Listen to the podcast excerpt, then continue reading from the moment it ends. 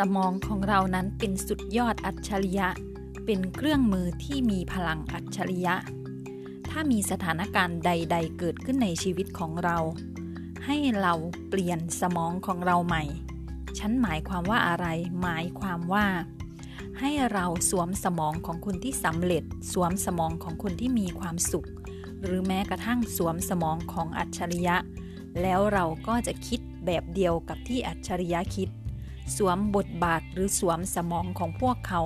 เราก็จะพบหนทางในการแก้ไขสิ่งเหล่านั้น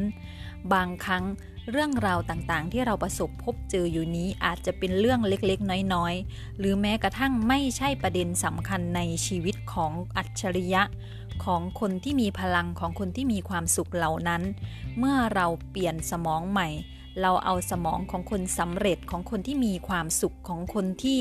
เป็นอัจฉริยะในชีวิตของตนเอง เราก็จะพบหนทางและวิธีการในการแก้ไขปัญหาเหล่านั้นเอง แต่ถ้าเรายังสวมสมองเก่าๆ สวมความคิดความเชื่อเก่าๆอยู่ เราก็จะมืดบอดหรือมองไม่เห็นหนทาง ด้วยความคิดความเชื่อที่คับแคบหรือไม่เปิดกว้างของเราที่เคยมี